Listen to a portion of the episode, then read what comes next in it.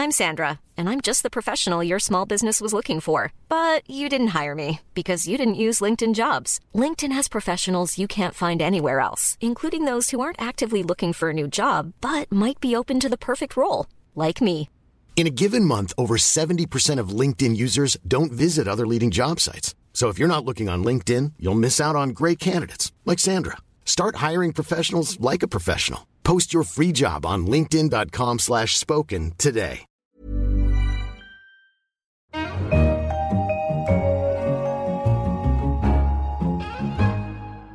In London, this is The Economist with the pick of our week. I'm Anne McElvoy, Senior Editor, and in this podcast, Kiwis as guinea pigs, China's deep roots, and a red card for Egypt's football fans. But first, India's one man band was our cover line and some prescriptions for Narendra Modi. There is no doubting Mr. Modi's conviction that India is about to achieve greatness, and he may well be right. Within a generation, it will become the planet's most populous nation. It could be one of the world's three largest economies, and it could wield more influence in international relations than at any time in its history. Yet, despite India's success, there are twinges of popular discontent. Surly voters drummed his party out in state elections in Delhi. Some dislike his attention to diplomacy overseas. Too much pointing the spotlight abroad, then, and perhaps too much pointing it at himself. Others are put off by his narcissism, embarrassed that he met America's President Barack Obama wearing a dark suit with all 22 letters of his name stitched over and over into its golden pinstripe. Well, that would make an impression for sure, but Mr. Modi is falling into two traps, argues our leader. The first is to think that time is on his side and that big unpopular decisions can wait. I expect many politicians share that same belief. The second mistake is for Mr. Modi to think that he alone can bring about change. If he is to transform his country, India's one man band needs a new tune. From changing tunes to roaring chants over in our Middle East and Africa section, where an article describes the explosive atmosphere of Egypt's Football League. Rivalries between opposing clubs are heated. The league was cancelled in 2012 after a brawl at a match in Port Said left 74 dead. Play was suspended the next year too. But the animosity between Egypt's hardcore fans, known as ultras, and the authorities, who share blame for the Port Said violence, is even fiercer. That animosity translated into a legal battle last week as the Ultras were banned by a court in Cairo. The case against the Ultras was brought by Murtada Mansour, the chairman of Cairo based Zamalek SC and a supporter of Abdel Fattah al Sisi, Egypt's president. Mr. Mansour is hated by fans who doused him with urine last year. He calls the Ultras terrorists. Links have been suggested between the fans and the Muslim Brotherhood, though our reporter thought not. While some of the Ultras are Islamists, their groups, usually linked to clubs, are not associated with the blacklisted movement. And although accusations of such links abound, it's a game of two halves. If the Ultras and the Brotherhood are as bad as the authorities say, then half of Egyptians are terrorists, notes one fan. Meanwhile, China's officials are turning their attention to an even more deep rooted issue, as explained in our China section this week. Officials have often appeared to care little about the architecture they destroy and the communities they scatter. Oddly, however, they have just as often made strenuous efforts to preserve one beloved feature of the urban landscape ancient trees. That seems to be blossoming into a healthy bit of intercity competition. The capital, Beijing, the scene of some of the most brutish flattening of traditional housing, not a record to be proud of, boasts that it has the most trees over a century old of any Chinese city. More than 40,000, of which more than 6,000 are at least 300 years old. Well, now the city is going to greater lengths to preserve its greenery. In December, it announced plans to switch to a new Ancient Tree Electronic Identity Card system for the 14,000 specimens under its jurisdiction. People near trees will be able to use smartphones to read information about them relayed by implanted electronic tags. Modern metropolitan tree huggers will be pleased to hear that.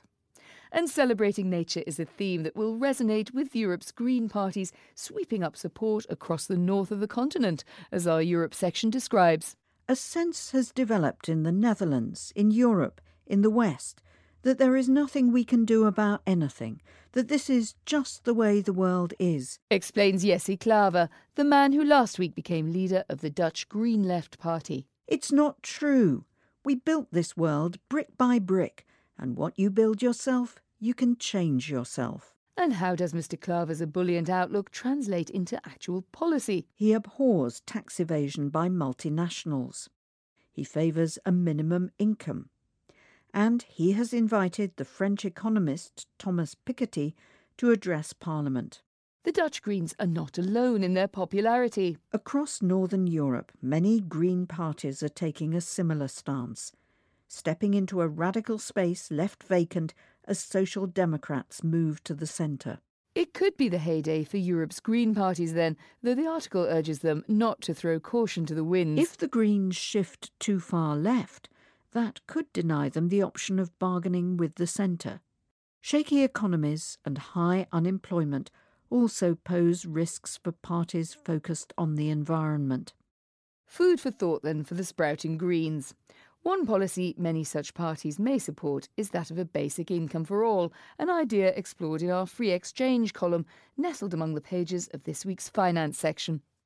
With cash strapped governments around the world looking for ways to cut welfare bills and reduce deficits, it might seem an odd time to consider a generous new universal benefit. Yes, you could say that. Yet the basic income, a guaranteed government payment to all citizens, whatever their private wealth, is creeping into the policy agenda. Or to be more accurate, it's been creeping along for a few hundred years. The idea has a long intellectual heritage. In 1797, Thomas Paine, one of America's founders, penned a pamphlet arguing that every person is entitled to share in the returns on the common property of humanity, the Earth's land and natural resources. So, who supports the idea? The left has usually viewed such policies as a way of beefing up the social safety net and fighting inequality. But it's no longer only a lefty cause. For their part, right wing advocates of the citizen's income view it as a streamlined replacement for complicated means tested welfare payments. But the most salient question is would it work? It is feasible only if it is small and complemented by more targeted anti poverty measures. Basic income, the clue is in the name. It's hard to know how things will turn out without testing them, of course. And when it's time to test technology, it seems Kiwis make spectacular guinea pigs, as an article in our business section explains. In medicine, trials are conducted on guinea pigs, rats, mice, and rabbits. In digital businesses, tests are performed on New Zealanders. Oh, well, lucky them, but why?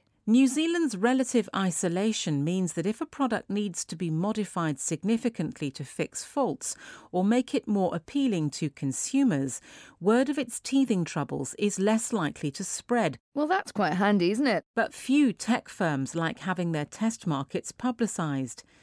It is in no scientist's interest for the guinea pigs to realise they are being experimented on. From one anthropogenic test to another, the shifting mentalities of humanity were picked apart in a review in our books and arts section. The proportion of American teenagers who believe themselves to be very important jumped from 12% in 1950 to 80% in 2005. That's quite a rise in self importance, and it's brought an unprecedented yearning for fame. In a survey in 1976, people ranked being famous 15th out of 16 possible life goals. By 2007, 51% of young people said it was one of their principal ambitions. And not just being famous, being alongside the famous. On a recent multiple choice quiz, nearly twice as many middle school girls said they would rather be a celebrity's personal assistant than the president of Harvard University. Hmm, let me think about that one. Anyway, David Brooks, the book's author, offered an alternative set of values to live by. People need to rediscover that the ultimate joys are moral joys, he says. He offers a series of chapter length biographies to illustrate this idea. And here's what our reviewer thought. If you want to be reassured that you are special, you will hate this book. But if you like thoughtful polemics, it is worth logging off Facebook to read it. Our obituary this week bade farewell to Ann Barr, an identifier of one of Britain's most distinctive social groups. With their raucous cries, OK, yeah, absolutely, they were hard to ignore. Individuals would be spotted in the Fulham Road, in navy husky and Hermes scarf, knotted on the chin, greeting each other with air kisses on either cheek. Well, you know the sort. Yet the secret rules of this tribe, its rituals and codes, were unanatomized until Ann Barr, as features editor at Harper's and Queen, turned her beady gaze upon them. And so observations of the Sloanes came about. Even their mating was exactly timed. August to November, to make sure the offspring were the ideal age to start in Michaelmas term at their public school. And there was a reason Miss Barr's descriptions were quite so astute. Miss Barr was a Sloane herself.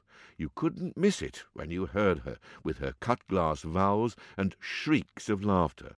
She too was caught up in the seasonal whirl of regattas and hunting, and the perpetual risk of getting completely pissed at all night parties. A perpetual risk for us all. That's yeah, from me Anne McElvoy. That was our pick of our week. In London, this is The Economist.